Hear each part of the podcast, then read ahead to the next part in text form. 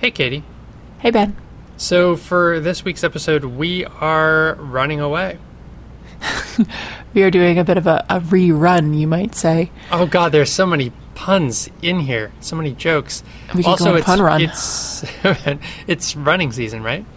Oh, yeah. For those of us who are into that sort of thing, yeah. So what is running season? Like, what makes it running season versus not running season? Is it just the weather or?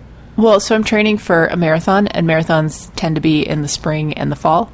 So It's kind of the high season for fall marathons. So I've been doing a lot of that recently. And anyway, this is all to say that we have a rerun episode for you this week. This is a really good one from a while back where we were talking about an analysis into a certain kind of running shoe from Nike. And they claim to make you faster when you race in them, which is an interesting claim. Yeah, they just attached those big metal springs to the bottom. I mean, you're not that far off. There's like a plate inside the shoe that, that bends, and then... That's what the episode is for. Oh, I'm sorry. But the question is, okay, so they have these shoes that have nifty technology, and then people run faster in them, but is it because of the nifty technology, or is it, you think you're going to run extra fast, and so you go out and you buy nice shoes? I don't know. Anyway, it's pretty interesting, and it's a good episode, and it gives us a little bit of a breather over Labor Day, so we hope you enjoy. Hey, Katie. Hey, Ben. Today, can we talk about exercise? Sure. Well, why do you ask?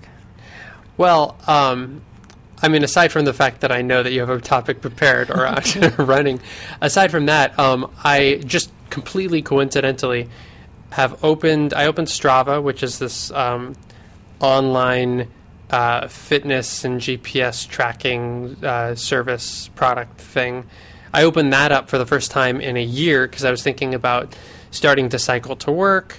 I was also starting to think about running more regularly. So it's kind of timely, at least in my world, that the very same day you would bring up this topic. Well, cool. Then we should do the episode that we had planned to do. All right. That's amazing. You are listening to Linear Digressions. Cool. Yeah. So this article today comes to us from the Upshot at the New York Times, which is their more data-themed, journalism sub-brand or whatever. And here's the premise of the article. So Nike, as I'm sure you're somewhat aware, they do a lot of research on running shoes, and they're always trying to figure out what's the shoe that's going to make people the fastest. And they have this new shoe called the Vaporfly. And Vaporfly. Yeah. I guess you got to get really creative with naming if you're in that market for that long, huh? I guess so. I never even really thought about. Does this one have like springs in it? Like. It does, yeah. So the whole thing. Does it really? Mm-hmm. Yeah. Oh, I was joking. I was thinking Inspector Gadget style. Yeah. So the way it works, supposedly, is supposed to make you, according to Nike research that Nike funded, is supposed to make you up to 4% faster in a marathon, which is a big deal.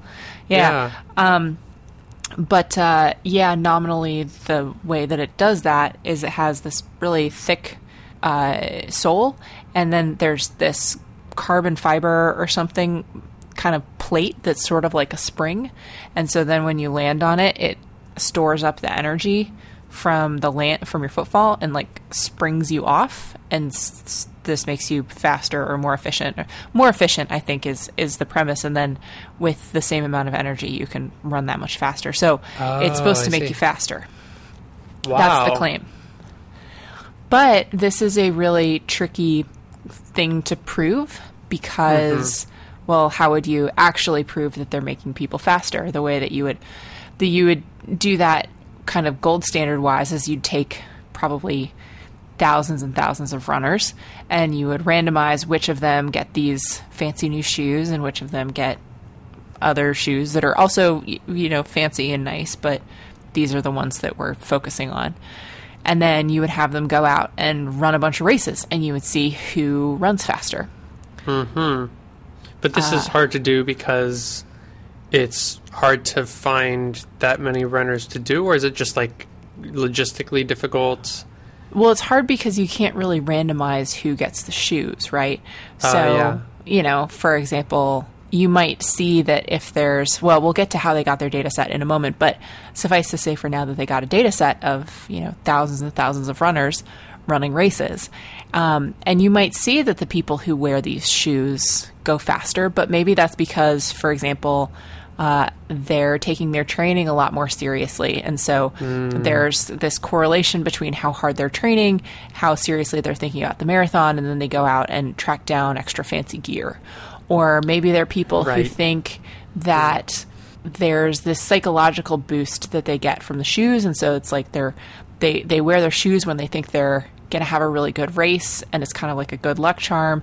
And so wearing the shoe is an effect of being in really good shape. It's not, a cause of making you run faster.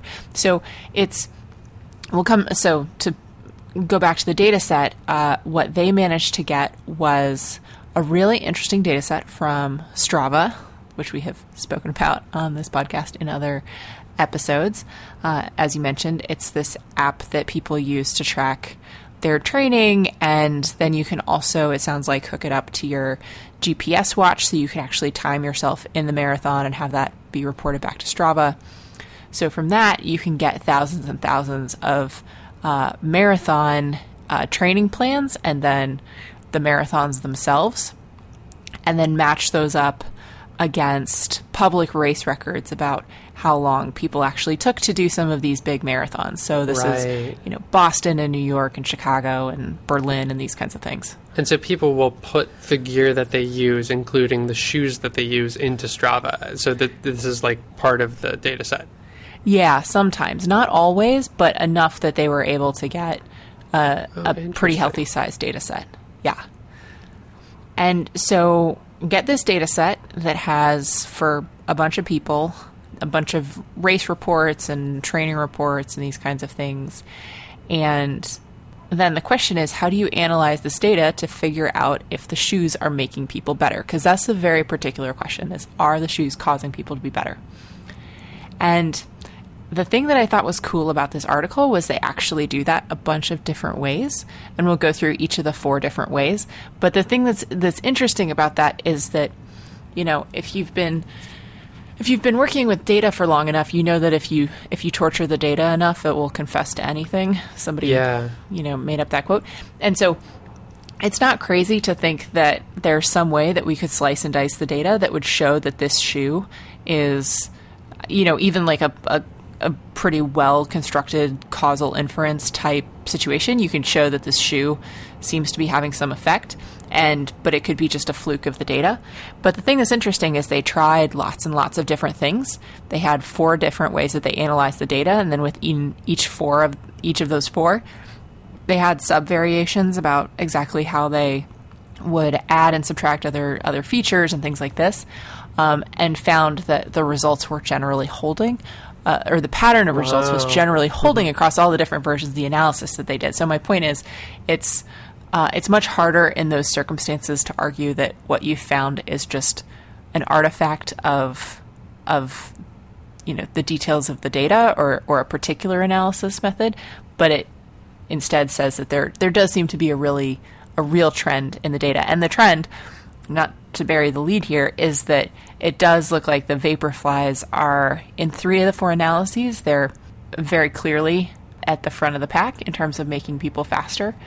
And then in the 4th analysis, they're a very close second to another shoe. So there does seem to be, at least from all the analysis they did here, a pretty strong trend that these are pretty interesting shoes if you're a marathoner.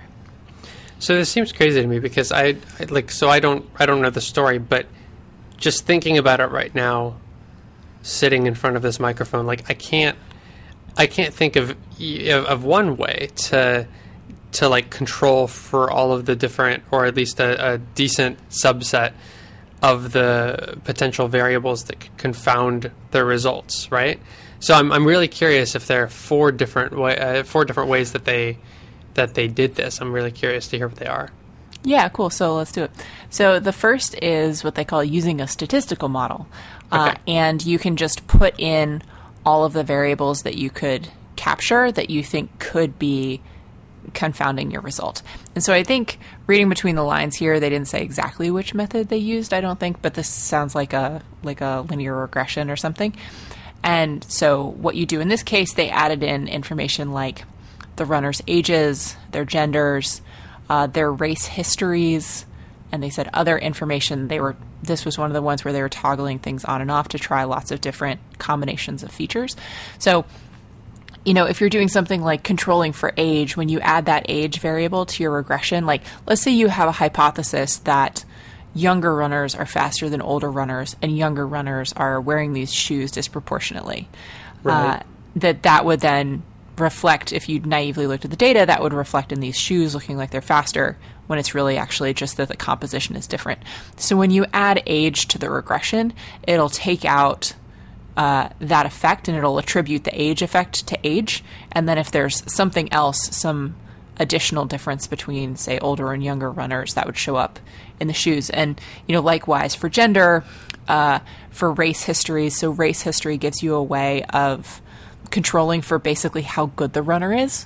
So you could imagine that there's some kind of, it sounds like these shoes are pretty hard to get. Like one theory that you might have is that if you're a better runner, you have access to, say, you get like pre-sales information on fancy new shoes. And so you're more likely to get these shoes. But if you're controlling for race histories, then that allows you to subtract out that effect and so on. And so anyway, that's the first method, is just what they call statistical model. And you see if there's any effect that's attributed to the shoes, but that's not attributable to any of the other things that you've controlled for. Oh, I see. All right. That makes sense. Yep. And so in that scenario, they found that the Vaporflies were, on the whole, you know, again, they're analyzing this over a large number of runners. Any single runner, it's really hard for you to know if the shoes are the single thing that are causing patterns that you're seeing, but they have lots and lots of runners in this sample, and the Vaporflies were about 4% faster, which is, and that's pretty much their claim, right?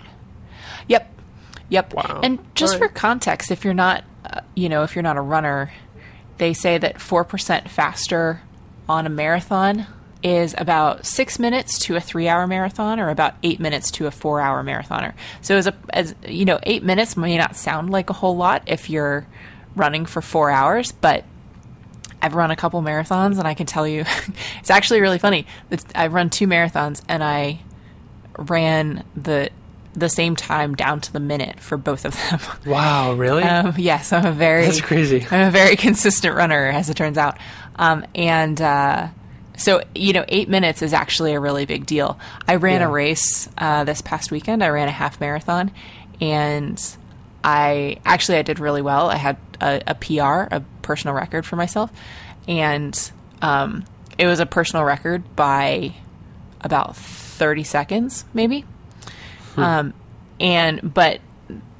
most of the other times that I've gotten have been within like a minute of each other. So anyway, my point is, 2 minutes on a half marathon, that's about a 4% difference. Yeah. That's a huge difference. That's, a factor of 4 bigger than months and months of training to get ready for this thing. So anyway, my point is that's a lot. Anyway, I wonder, I mean, there are these shoes called rollerblades that you could use that could,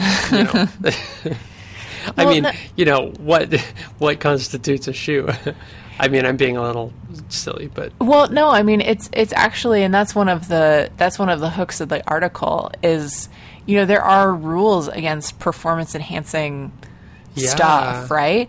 And there's no rule against these shoes, but people are looking at them a little bit funny, and they're like, it's, when your equipment makes that much of a difference, does it? Is that legit or not? And I don't know. I'm not going to wade into that debate. But no, you made it as a joke, but that's actually a pretty serious point. I do. I mean, I imagine that probably, I don't know. I imagine there've got to be rules because, you could put little rockets inside of your. Actually, that would be a really difficult engineering challenge. But where is that line? I'm sure it's got to be dictated somewhere, your shoes have to be entirely passive or something like that. But, there's tons of really specific rules. This is an aside. I'm listening to this audiobook right now about endurance athletes. And so they're talking about, for example, if you're running if you're trying to set an official world record in the marathon, for example, you're allowed to have pacers, but you're not allowed to have pacers that swap out midway through the run. Otherwise, it doesn't count as an official world marathon. And so that's one of the things that pacers are people who run alongside you? Yeah. Yeah, they run alongside you, and they can also run in front of you, which blocks wind resistance somewhat. Oh. And, over the course of a marathon, if it makes you 30 seconds faster, that can definitely be the difference between a record and not. But you're not allowed to get fresh pacers halfway through the race. So what that means is if you want to set a world record in a marathon, you need another world record marathoner to run with you the whole way. So that's actually a pretty serious rule about what it means to set one of these records. And a lot of other sports have kind of similar rules. Like in cycling, I was listening to, there's like this thing called the hour, and it's basically how far can you ride your bike in an hour.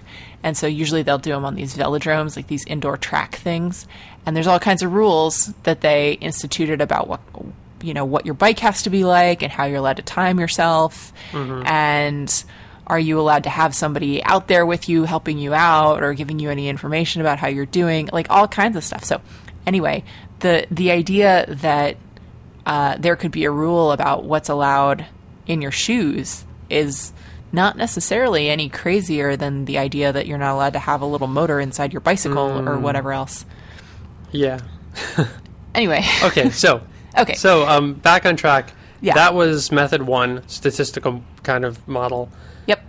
Yeah. What's next? Number two. So this is called difference of differences.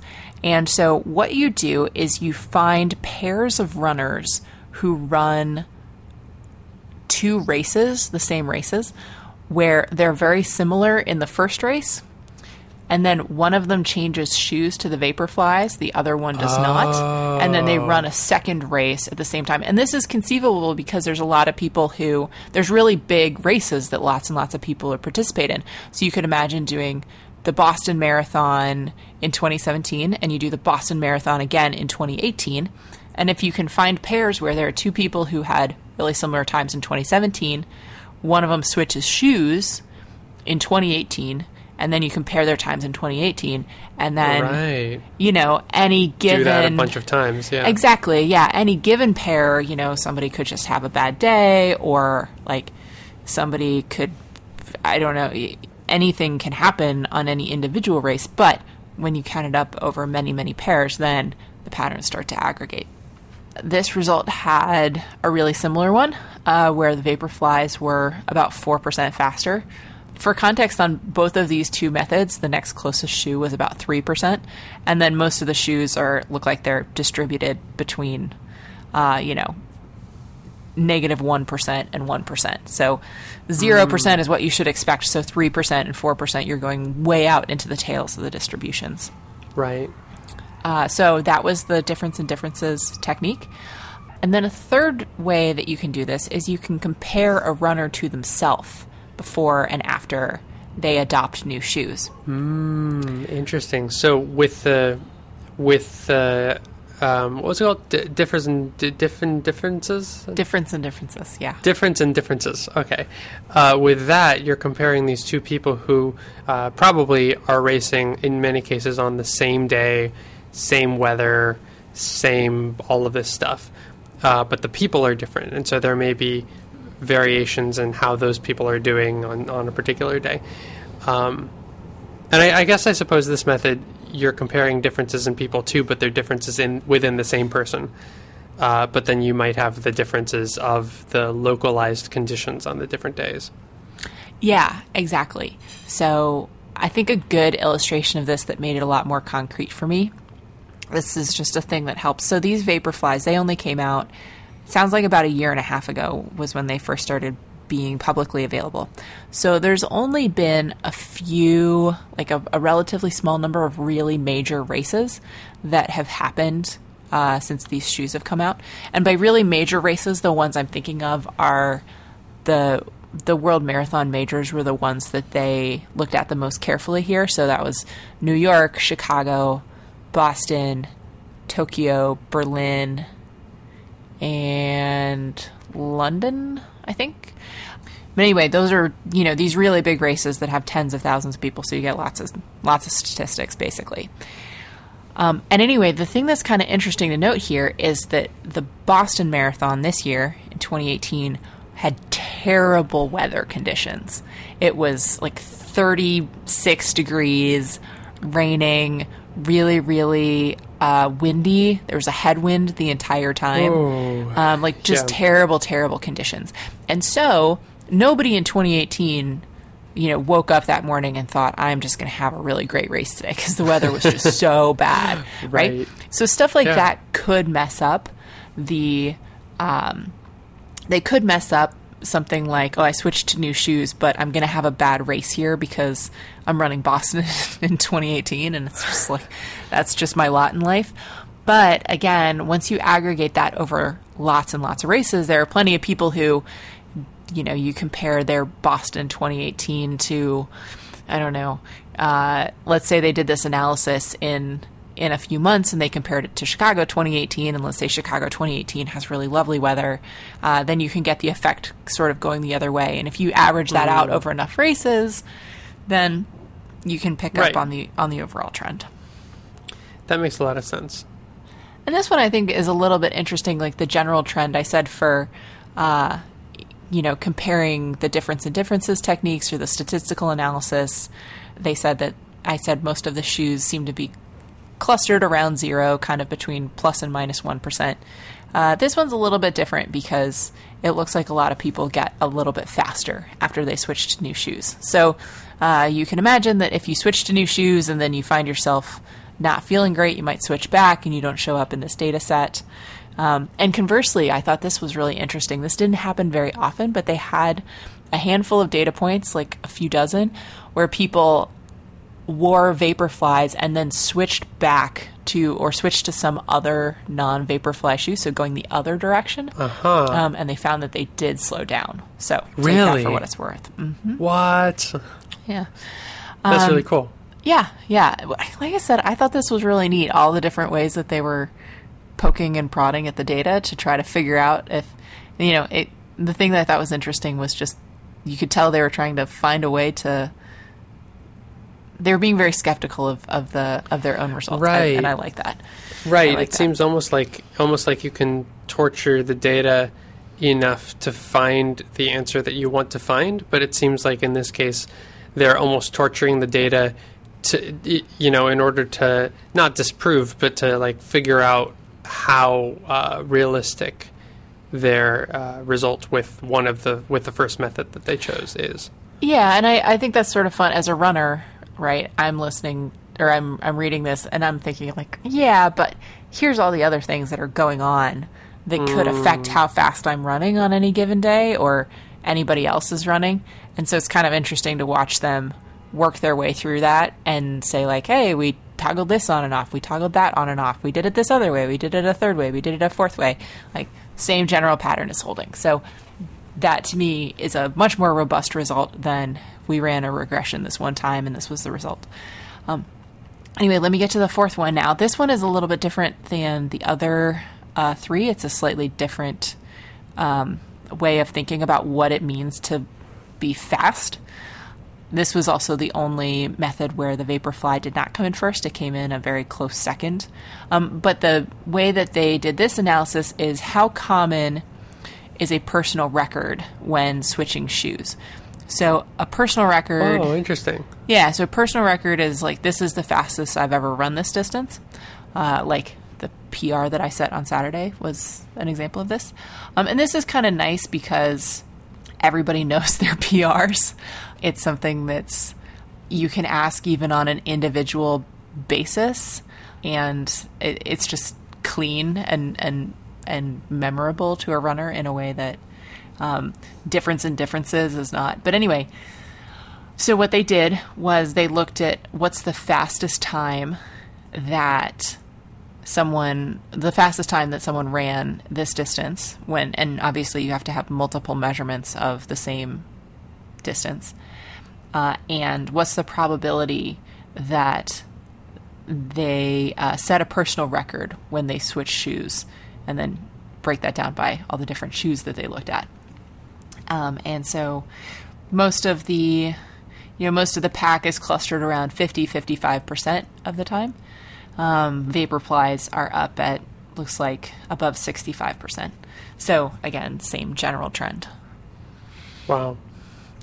And the 50-55% is because people tend to run faster when they switch shoes generally.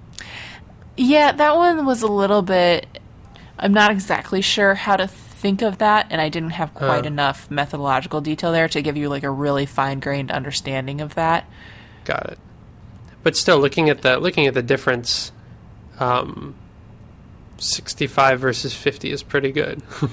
Yeah, I mean, if I heard that there was a shoe that I could switch to that gave me a 65% chance that I would set a PR when I was wearing that shoe, I'd be like, oh, that's not a bad deal. I'm not really out to buy a pair of these shoes because I like the shoes that I have right now. But this was my closing question for you: is having read all of this, are you going to go shoe shopping for running shoes? So I hear they're really hard to get. They have this, so, part of what Nike... You can't just go out and buy one. Well, I mean, they sell out really fast. So, there's you can get them kind of on the black market. Not the black market, but you know what I mean. Yeah. But yeah, they website. Sound like hassle to track down. You can only pay in Bitcoin. Yeah, and I just switched running shoes a few months ago. I've been wearing the same kind of shoes for years and years, and then I went out of town and I forgot to bring my shoes with me, and so I ended up buying a different pair when I was there because I really, really wanted to go running, and I really like my new shoes, so I'm going to stick with them for a while. I just set a PR in them, so I'm pretty happy. And the other thing I really appreciated about them, these particular ones, they have a very loose kind of mesh on the top of them, so they're a little more breathable, you can imagine. And this race that I did on Saturday, it was pouring. It was like the wettest, biggest rainstorm I've ever run through. And anyway, I really appreciated it because I was just running through puddles the entire time. And so you just step in the puddle and all the water would just wash straight out of your shoe. And that was kind of nice. Wow, that's nice. That does sound nice. So I'm happy with my shoes. Running with these like bags of water attached to your feet is not fun. Yeah, no, I mean, don't get me wrong. It was like squish, squish, squish every time you put your foot down. And I was just dripping. I've never been so soaked. But it was a great race. I wasn't overheated, which is saying something for a half marathon in July in Chicago. Yeah. Usually it's brutally hot, but it was 70 degrees and just pouring rain. Wow. It went fine. Honestly, that sounds incredible. One of the best runs I've ever had was I was in Singapore, and there was this torrential downpour. And I happened to be in this, we were walking around this like botanical garden, and the thunder cracked, and then the sky kind of opened up. And I turned to my partner, and I'm like, I need to go running right now. She's like, okay, I'm going to go like stand under that shelter over there, but you can go running if you want to. That sounds really fun. Yeah. It was incredible, yeah. Running in the rain is it's pretty fun once you just give up on trying to stay dry at all. Yeah, definitely. If you're trying to stay dry, it's not very fun.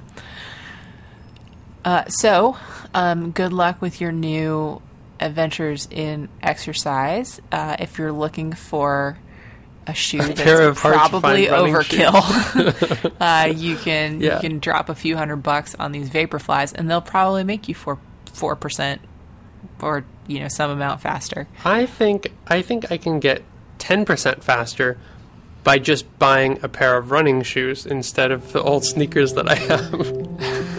That's a fair. So point. I'll start with that. I'll start with that. All right, sounds good.